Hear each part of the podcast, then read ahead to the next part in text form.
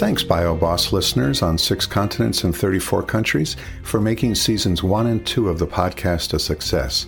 And thanks to the biopharma founders and CEOs whose insights are the foundation for the podcast. I'm John Simboli, host of BioBoss. When I launched BioBoss in January 2019, my goal was to provide a seat at the table, an opportunity to listen in on my conversations with biopharma leaders to hear firsthand how they wrestle with the challenge of creating clarity out of ambiguity. In 2020, it was heartening to hear these leaders share not only their thoughts about leadership, but for many, their vision for combating the coronavirus. In 2021, I invite BioBoss listeners to experience my Season 3 conversations with a new group of biopharma founders and CEOs who lead some of the world's most inventive companies.